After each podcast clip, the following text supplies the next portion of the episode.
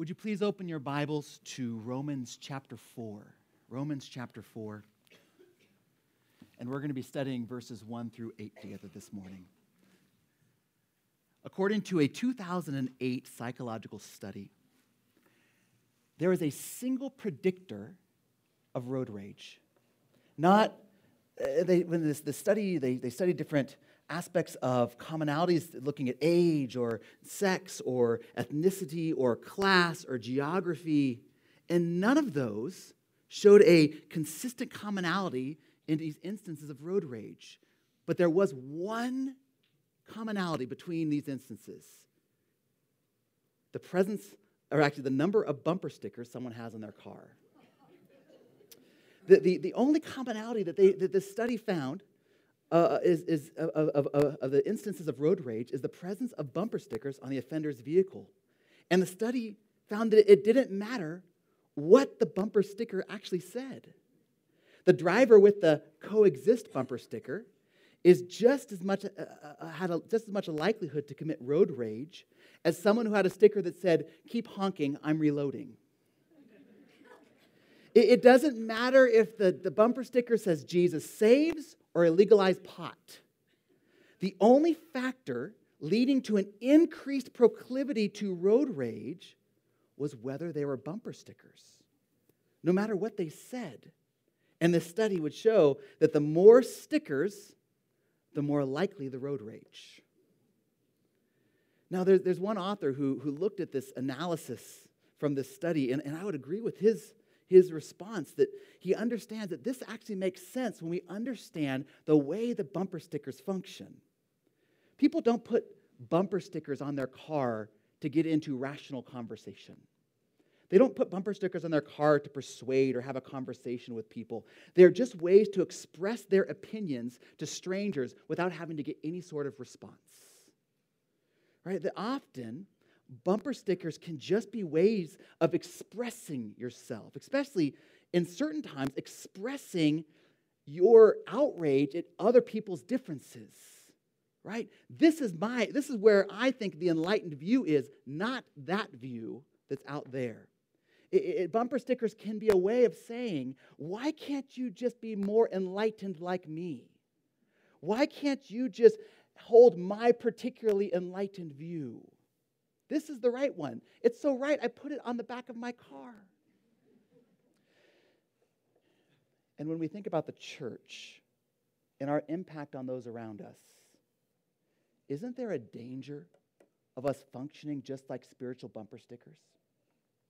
Isn't there a danger that we should be aware of where we would say to people, why can't you just be more spiritually enlightened like me?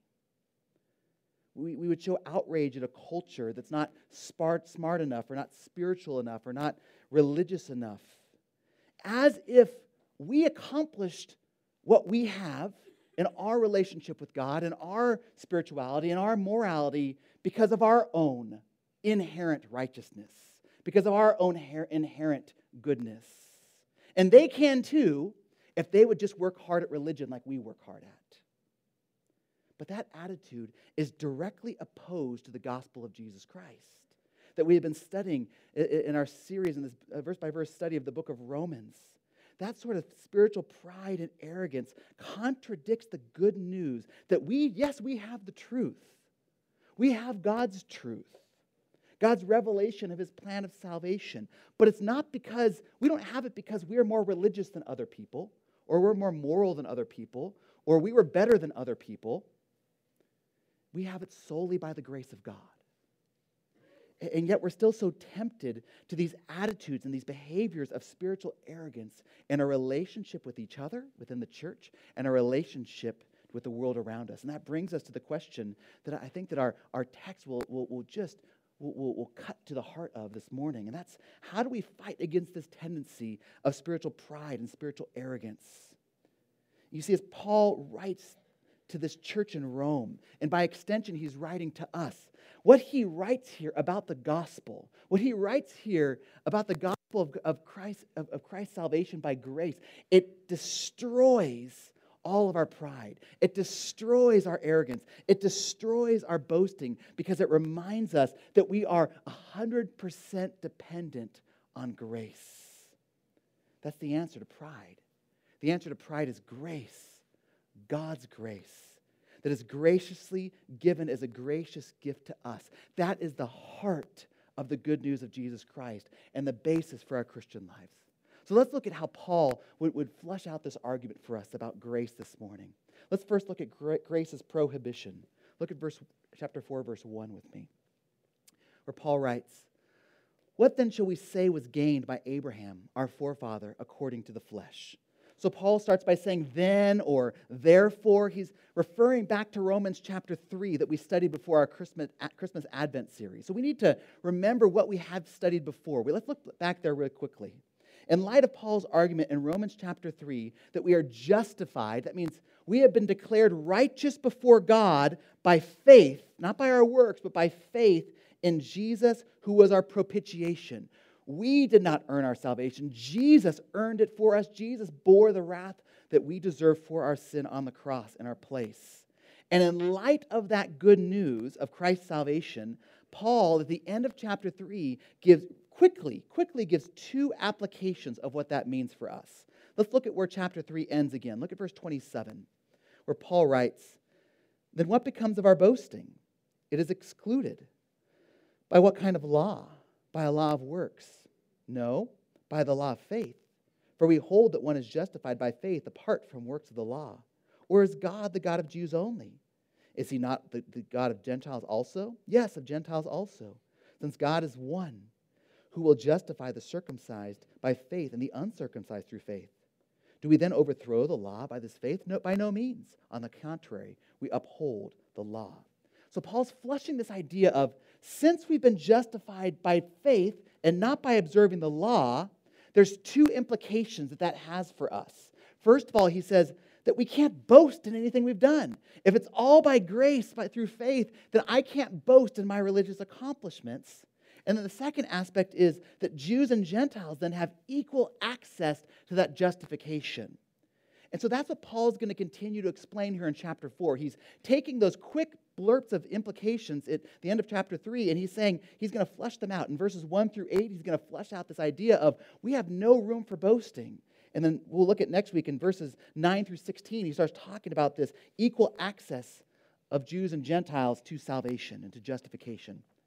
So then, if, if ju- God's justification and salvation is purely by faith and not by works, then Paul asks, what was gained then by Abraham? Why would, why would he bring up Abraham here? Well, here's the logic. Think about if you grew up in Sunday school and you hear all those Sunday school stories and you think about the stories about Abraham.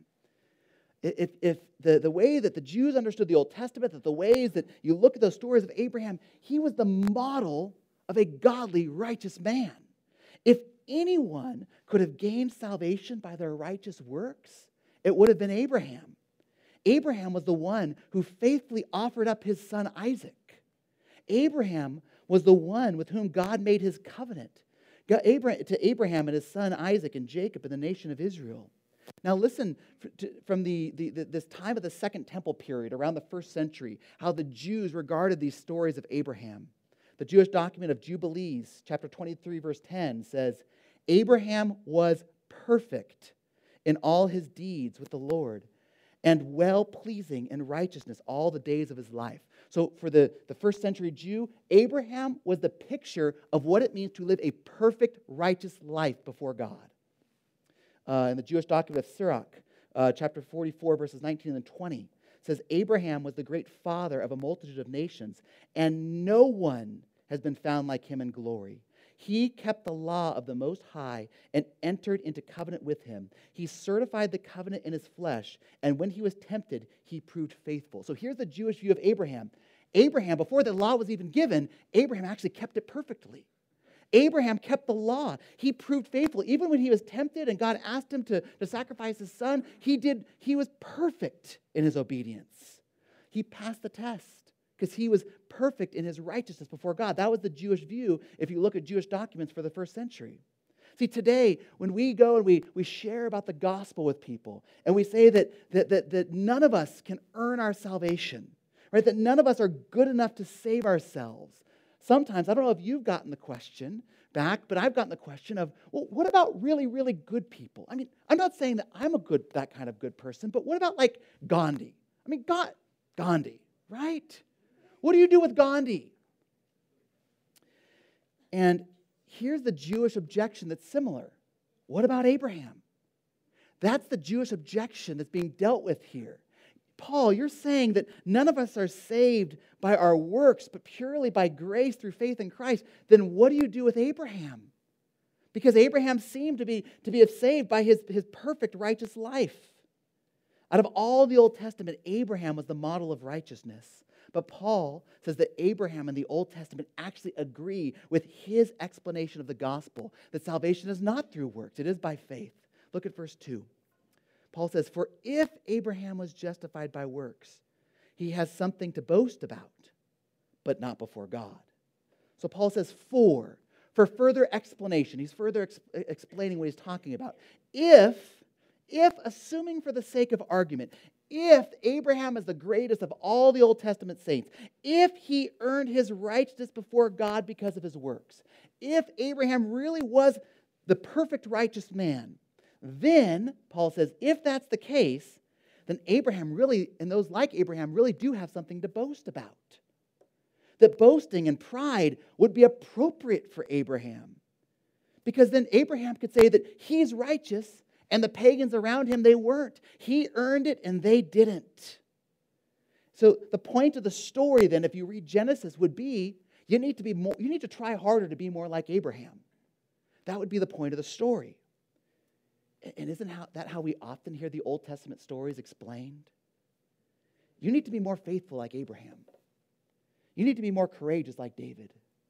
You need to be more diligent like Nehemiah. That's what's going to make you stand out spiritually. That's what God really wants. That's what's going to give you a right position before God. If you work harder like these Old Testament saints, then you, like them, can earn your position before God. If this is true, then Abraham was faithful to God where others didn't measure up. If that's true, then Abraham that did the spiritual work, which gives him legitimate reasons to boast and have pride against others and before God. But, there's a big but here. But, Paul says, wait a minute here, but that's not the case. Abraham can't boast because before God, that means from God's perspective, even Abraham failed to keep the law. Even Abraham is the most faithful and righteous example anyone can come up with, the, Jew, the, the, most faithful example the Jews could come up with from the Old Testament. Not even Abraham could earn his righteous justification by works. And if that's not the case, then how was Abraham saved? Well, look at verse 3. For, what does the scripture say? Abraham believed God, and it was counted to him as righteousness. Paul says, for or because. You see that there in the text? Because this is what the Old Testament actually says. It's not what the Jews interpreted and thought about Abraham, but what does the Bible actually say? How was Abraham righteous? How was Abraham right before God? How was Abraham saved? It's not because of his works. It's not because he passed the test and other people didn't. It's, it's not because of Abraham at all. What does the Old Testament actually say in Genesis 15 6? If we think about that passage in the context, God is continuing his divine promises to Abraham about how Abraham is going to be the founder of a nation and bringer of a blessing to the whole world. And this time, God is promising him that his descendants are going to be as as the, innumerable as the stars in the sky. And what is Abraham's response to God and the result of that? Well, Paul is quoting exactly from the Greek translation, Septuagint translation of the Old Testament, that says, Abraham believed God, and as a result, it was counted to him as righteousness. See, Abraham wasn't right before God because of his works. The Old Testament never taught that Abraham was righteous before God because of his works, but because of his faith. Abraham's faith was counted as righteousness. This, this idea of counted is a bookkeeping term used elsewhere in the New Testament to refer to, to one's personal account. But we need to be careful how far we push that metaphor here. Because Paul's not saying that God is looking down at Abraham's faith and saying, oh, there's a good one. Man, that's a good thing he did. Man, that's a good act of faith. We're going to count that in the good column. We're going to count that faith in the righteous column. Okay, that's going to add to his righteous works that maybe his goodies are going to outweigh his baddies. That is not what Paul's saying here. See, we're going to see it later in verses 4 and 5. That's not what Paul means. That's not what Moses meant in Genesis 15. This is not about counting Abraham's faith is, is just another righteous deed. In fact, that's why some translations, if you have a, a, NASB or an NIV or a CSB translation, they translate this word credit. Abraham has no righteousness of his own. He has no righteous deeds. He has nothing in that goodies category of the bookkeeping ledger. He has no standing to be right before God. But when Abraham believed God, God credits him a status of righteousness. Not just a little tally on the righteous column, but he credits that entire aspect of righteousness that he never earned, that he never deserved, but that God gives him, credits him purely by grace. That's why Paul says that no one, not even Abraham, can boast because none of us are right before God. None of us have righteousness before God like ourselves. None of us have are, are, righteous enough. None of us are courageous enough. None of, us are, none of us are diligent enough that we are all saved purely by grace, just like the Old Testament saints. Here, here's Paul's point in all of this that if we understand it's all by grace, then we have nothing to boast about. Pride or grace prohibits spiritual boasting. So, Paul, if he were here with us, he would ask us this. He would say, oh, Oak Ridge Free Church, then what becomes of our boasting? when we understand that every ounce of our righteousness comes purely by God's grace, that He credits to us that we never earned, how does that affect our boasting? In light, of our, in light of God's grace, what becomes of our boasting as we interact with the world around us? Why is it some, why do we look at the world around us? Why do we know and believe God's revelation and others don't believe? Is it because we're smarter? We had better parents to teach us better? What is it that, that why do we live faithful and obedient lives, lives before God and others still live in sin and rebellion? Because we're more moral people? Because we've tried harder at our righteousness? Is it because anything in ourselves that we have to boast about in our own abilities? The gospel of grace says no. The gospel of grace says that it is by the grace of God that I am what I am. See, the answer for our broken world is not for us just to be angry and, and, and be outraged with, with this, these bumper sticker boasting that says, Why can't you be more religious like us? Yes, we do stand on God's truth. Yes, we do have God's truth. Yes, we live out what God has said in His Word. And sometimes the world would call that arrogance, they, they would call that pride. We would say it's actually submission it's submission to God's revelation. But the answer for others is not just to say, if you try harder, if you try harder like I'm trying, then you can live the life I'm having. The gospel of Jesus Christ says that the answer is to recognize that everything we have is a gift of grace, that we have received God's amazing grace, and, and that's what we have to offer others as well. There's a couple years ago that a dear family member of mine she was going through a very tough time in her life. And we were talking on the phone, and she said at one point, You just seem to have everything figured out. And how tempting is it at those points to go, Yeah, and let me tell you how I did it. You start going to church, you start, you, you change these things about your life, and you can clean yourself up and you can get yourself right. Do all these, these good things. But that doesn't really solve the problem, though, does it? That's not the gospel. That's actually completely opposite of what Paul's saying here, is what really makes us right. We can clean ourselves up somewhat in our relationships with other people, in our relationships with society, but we can't actually fix the root problem outside of the gospel. See, I don't have things figured out just because I do more religious things than she does. I, I, so I had to say, listen, it's not that I have things figured out, I am a sinner but I've experienced the grace of God through Jesus Christ. That's the message we have to give. Also, in the light of grace, what becomes of our boasting with one another in the church? You know, as I'm thinking on this and how that applies to us, studying this this week, maybe think about, you know, just our approach to discipleship with man to man and woman to woman starting up in the next few months. You know, Pastor Bob was right last week when he pointed to Jesus as the model for our discipleship, where, where Jesus took others along with him to teach, teach them how to do life together, as they did life together. And that is the model we want to follow. But we want to remember that there is a crucial difference between what Jesus did and what we can do. Right? There's a, a crucial discipleship for the, what Jesus can offer and what we can offer, right? None of us are Jesus. Am I right here this morning? Right? So none of us are Jesus. So, unlike our Savior, we have nothing to offer other people outside of the grace that God has given us from, from who He is and the gospel He's given and the revelation He's given. See, our goal is not just to make people like me, right? It's not saying, look, I've got everything figured out. Look at my wisdom.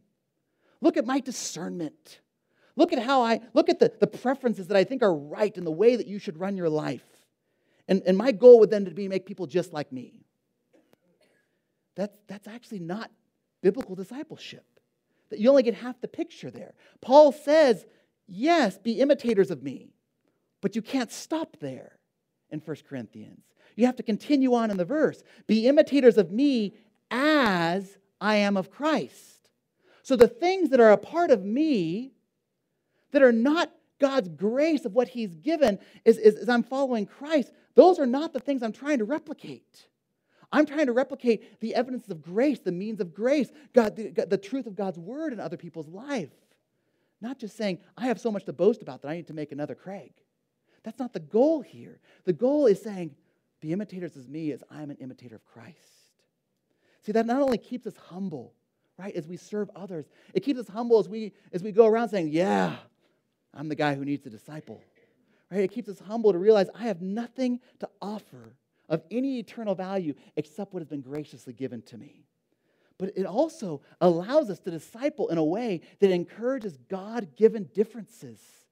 That I don't have to just disciple guys like me that have the similar preferences as me and similar interests in me right? You don't have to be a, a, a, a, theology nerd to, to, to, to be discipled by a guy like me. I, we can appreciate differences that people have, right? God ordained differences because I'm not just trying to make someone with my abilities and my gifts and, and, and my preferences, but we're just trying to help each other follow after Christ. It also helps us to, to recognize that you may sit here this morning and say, I don't think I have anything to offer anyone in discipleship. Well, have you experienced God's grace? Have you seen God's grace in your life? Are you seeing God's grace evident as you're studying His Word? Then, yes, you do have something to offer.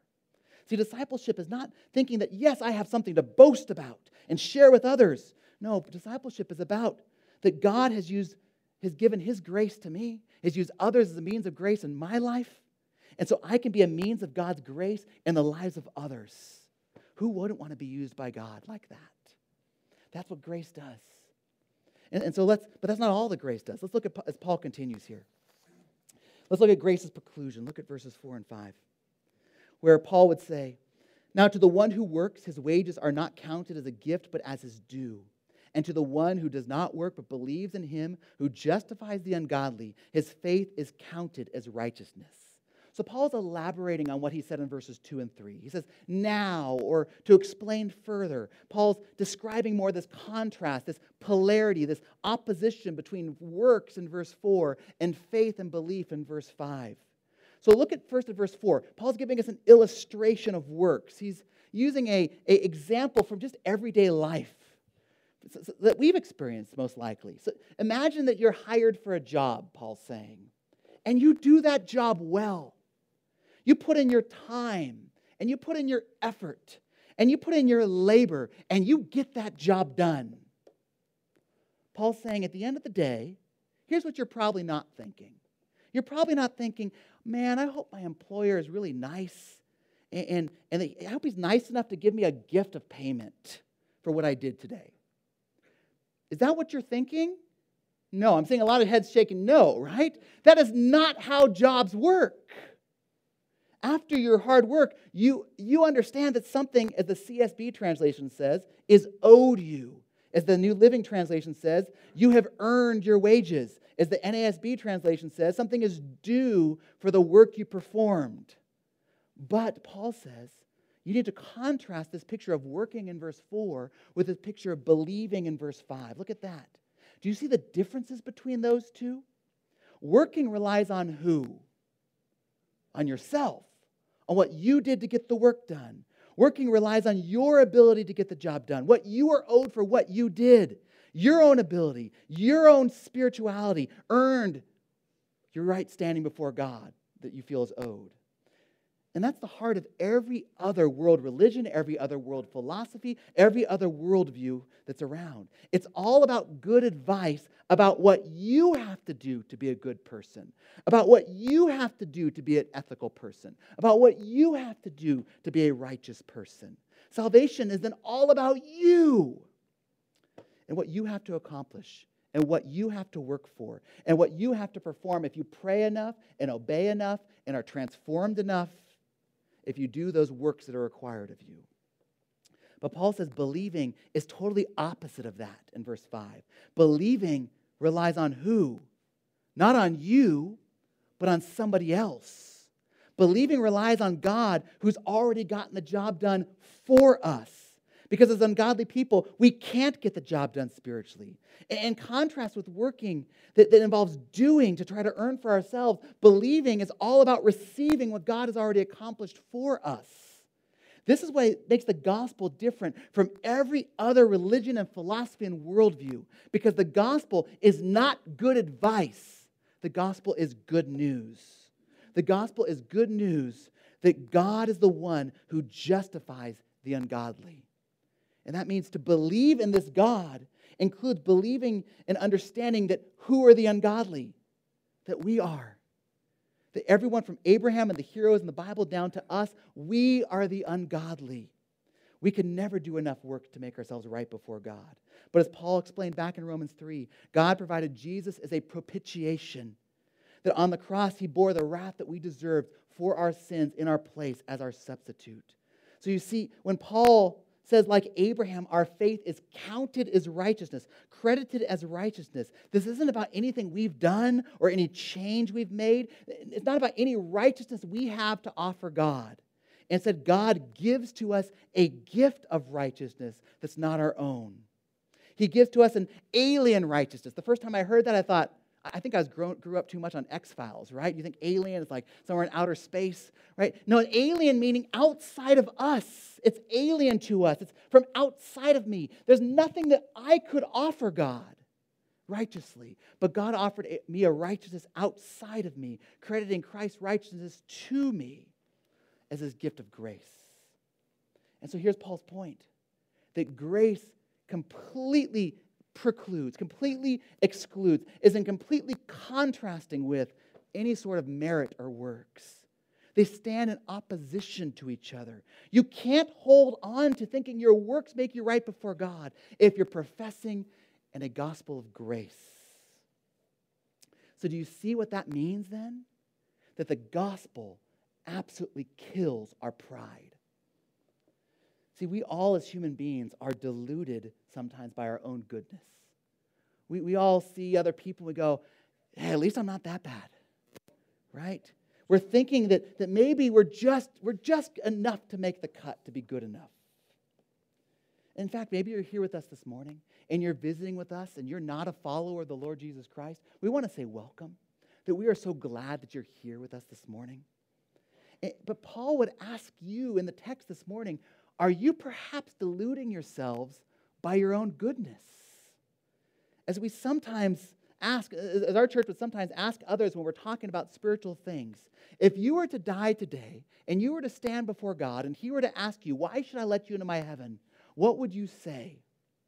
Do you think your efforts at good works and your, your, your good works to your family or to the community or even to your understanding of God, do you think that that's going to guarantee your salvation or give you a right standing before God?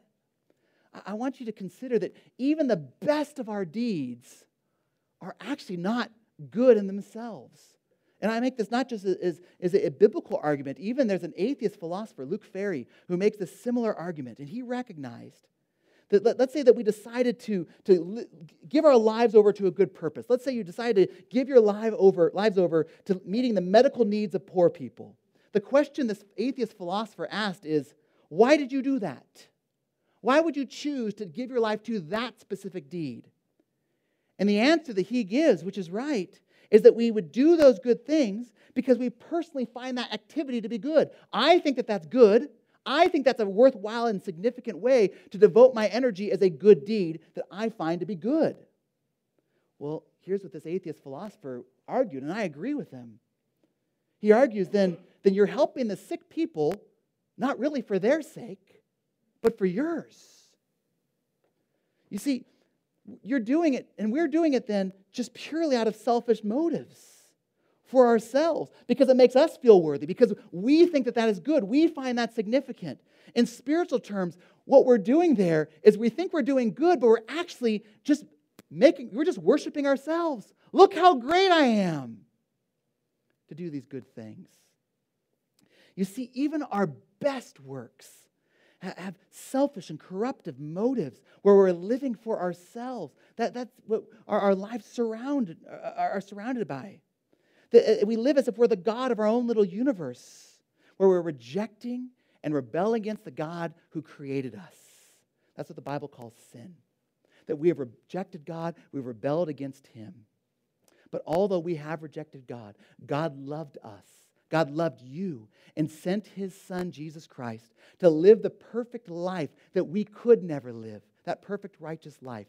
And He died on the cross not for anything he ever did, but for our sins, in our place, as our substitute, to bear the, bear the punishment we deserve for our sin. And he rose from the dead to offer us this gift of eternal life, where Jesus would take our sin and freely give us his right standing before God.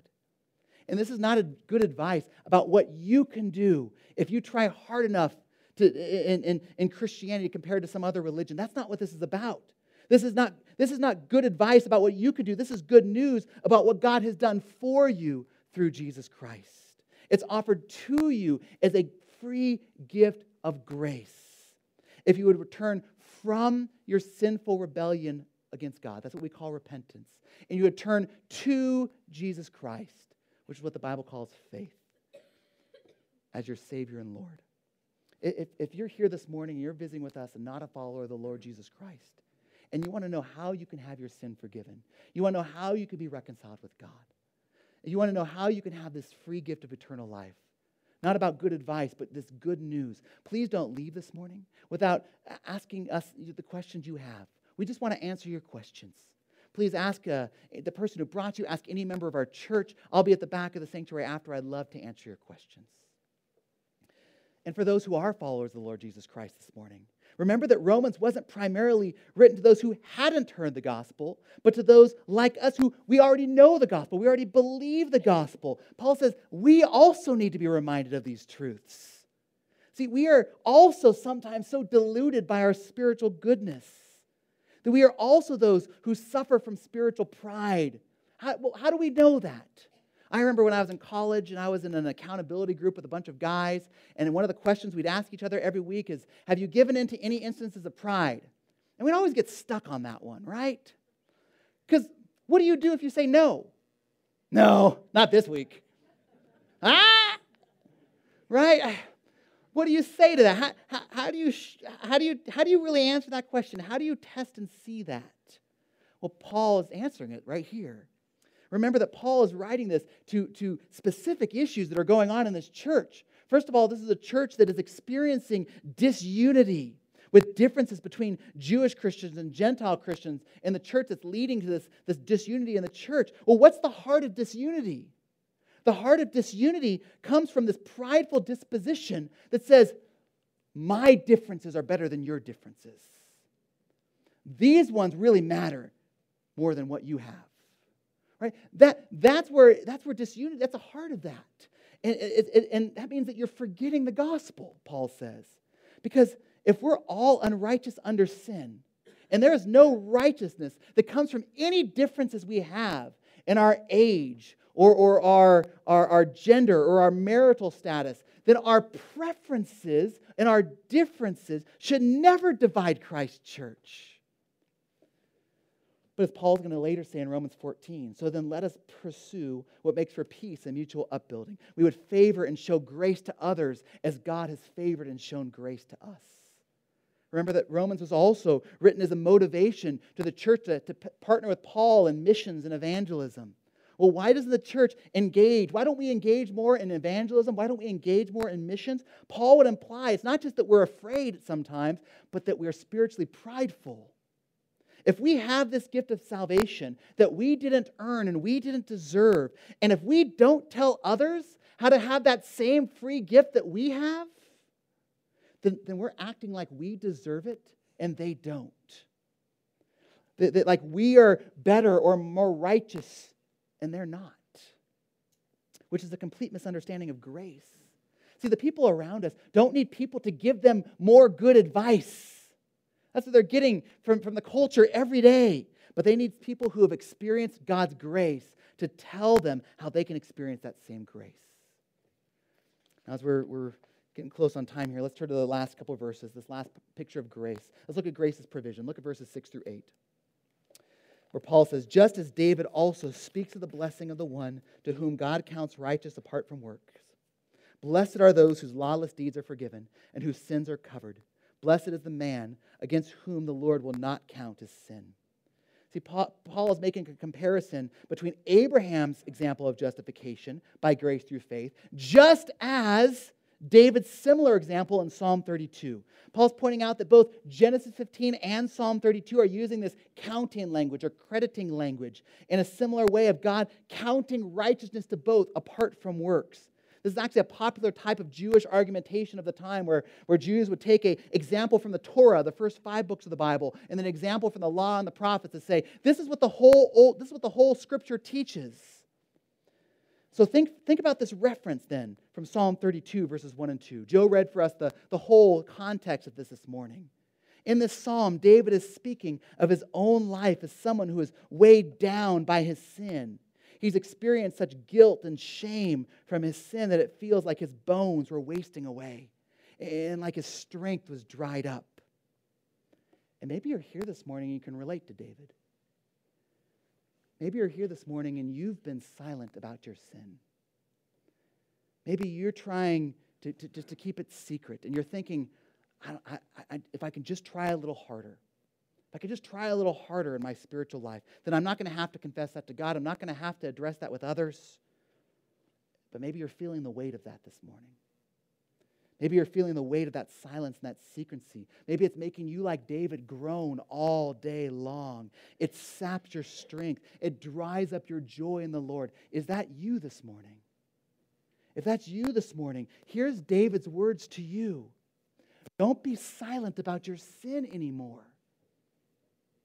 You can be open and honest about your sin. You confess it. You can confess it because we have the answer for sin. Jesus the Messiah died for your sin so you could receive the blessed experience of forgiveness from God, who assures that if you've believed in Christ, your sin will never be counted against you. How do we know that? Because it's not based on what we've done. We did nothing to earn God's forgiveness, which means there's nothing we can do to lose it. It's a gift of grace that the Lord counts no iniquity. I love the, the, the lyrics of the song. I grabbed this from Emily before the, the preaching time. The second verse of Before the throne of God above. When Satan tempts me to despair and tells me of the guilt within, upward I look and see him there who made an end of all my sin. Because a sinless Savior died, my sinful soul is counted free. For God the just is satisfied to look on him and pardon me. You see, David is saying the same thing that God had said about Abraham in Genesis 15. Both Abraham and David are sinners. Both Abraham and David didn't have the necessary good works to earn their standing before God. But both Abraham and David were counted righteousness, righteous before God. How is that possible? Not because they did enough to earn their status before God, but because they're ones who freely received this gracious forgiveness from God.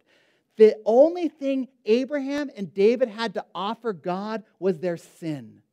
Let me say that again. This is the point of the, why is pulling in the psalm. The only thing that David and Abraham could offer God was their sin. That's the only thing that they could bring to God. But how blessed is the one who believes the good news that God accepts us in faith. He accepts us just as we are, sin and all. And by his grace, he provides the forgiveness we need, promising to never count our sin against us because Christ bore our sin and we are credited with his righteousness. And, and so the point here is that grace provides what we can never earn, it provides our much needed forgiveness for our sin. And so, again, if you're here this morning and you're living in silence and you're trying to deny the sin you're struggling with, you're trying to, to hide the sin that you're struggling with, listen here to David one more time, where David says, as Joe read this morning, Blessed is the one whose lawless deeds are forgiven and whose sins are covered. Blessed is the man whom the Lord will not count as sin. My friends, pride looks inward. Pride tells us to hide our sin. Pride gives in to shame and guilt and says, I can fix it and be more spiritual, and then no one has to know. But pride forgets the gospel of grace. Grace brings blessedness because grace looks outward. Grace looks to what God has already done for our sin. Not what I can do to fix it, but what God has already done to cover it. Grace reminds us that every ounce of sin has been paid for so that grace shows us we have nothing to hide. We have nothing to be ashamed of. We have nothing to be guilty over because Christ bore shame and guilt. Guilt and shame is a tool of the devil because Christ paid that, paid it all for us. We have been cleansed by Christ. So grace teaches us that we don't have to be silent. We don't have to deny and hide our sin anymore. We can confess it. We can confess it to God and we can confess it to others as we would be in that process of repenting and turning from that sin. As Christians, part of what it means to be Christians are those who confess and repent their sin. And that doesn't mean that, that we're going to have everyone come up and you have to confess your secret sins here after the service today. But it means that you've got people in the body of Christ that you are, are, are talking and confessing your sins to. So that you're, you're being, so you have someone bearing that burden, that weight of sin as you're, as you're in that process of repentance. It also means that as you have particular sins, as we as Christians have particular sins where we have sinned against other people, where we have sinned against our family, where we have sinned against our coworkers, where we have sinned against our roommates, where we have sinned against our, our fellow church members, that we can be honest about what we've done. We can be honest and say, Yeah, I blew it. I sinned against you. And doing that, will you forgive me? We can be honest about those ugly things that we've done to other people. Because unlike the world, we don't have to give into guilt and shame and fear because we've experienced the blessed forgiveness from God that justifies the ungodly. Our transgressions have already been forgiven. Our sin has been covered. Our iniquity, iniquity will never be counted against us. We are walking testimonies to the grace of God. Pastor Bob already quoted Charles Spurgeon, but I want to give one more illustration that the great preacher Charles Spurgeon gave. He told a story once about a great artist who wanted to paint a picture of the part of the city in which he lived. He wanted, for historic purposes, to include certain characters that were well known to the town. They were always there doing their job or doing their activities in town. One of those people known to everyone and whom the artist wanted to include was a certain street sweeper. He had a distinct look around town. He was unkempt and ragged and filthy, but that's because he would, that's, that fit with his job that he went and did every day. And the artist said to this ragged and rugged individual, I will pay you well if you will come down to my studio and let me paint you. Well, he did come around in the next morning, and he was quickly sent away because he'd washed his face and he'd combed his hair and he'd found some fancier clothes to put on. You see, the artist needed him as he was for that picture to be accurate, not as he would try to pretend and dress himself up to be. And that's the message of the gospel of Jesus Christ, isn't it? We come to God not as we would pretend and dress, our, dress ourselves up to be by good works. Not, not in our attempt to, of, of, of good works that, that, to, to, that would lead to some spiritual pride of I contributed something to my righteousness before God. No, all we had to offer God was our sin. We come as we are. We have nothing to offer but our sin and depravity. And God is the one who justifies the ungodly. He is the one who provides the forgiveness and righteousness that we could never earn. And so we have nothing to be prideful about. Grace kills spiritual pride, it kills spiritual arrogance. We have no spiritual bumper stickers to hand out after service this morning to show how of our spiritual enlightenment. We're simply people who have experienced God's amazing grace. That amazing grace, how sweet the sound that saved a wretch like me. I once was lost, but now am found, was blind, but now I see. Let me pray for us. Father, we thank you for your grace. We thank you for your grace as it first appeared to us, as we heard the gospel and you opened our eyes to what Christ has done for us. And we thank you that that grace continues, Lord. We thank you that we, you would remind us that we are dependent just as much on grace at this moment as we were on that moment. So we thank you for that grace to remind us of the wretches that we are, so that we would see the glory, glory, glorious nature of who you are as the one who justifies the ungodly. So we give you all glory and honor and praise. In Jesus' name, amen.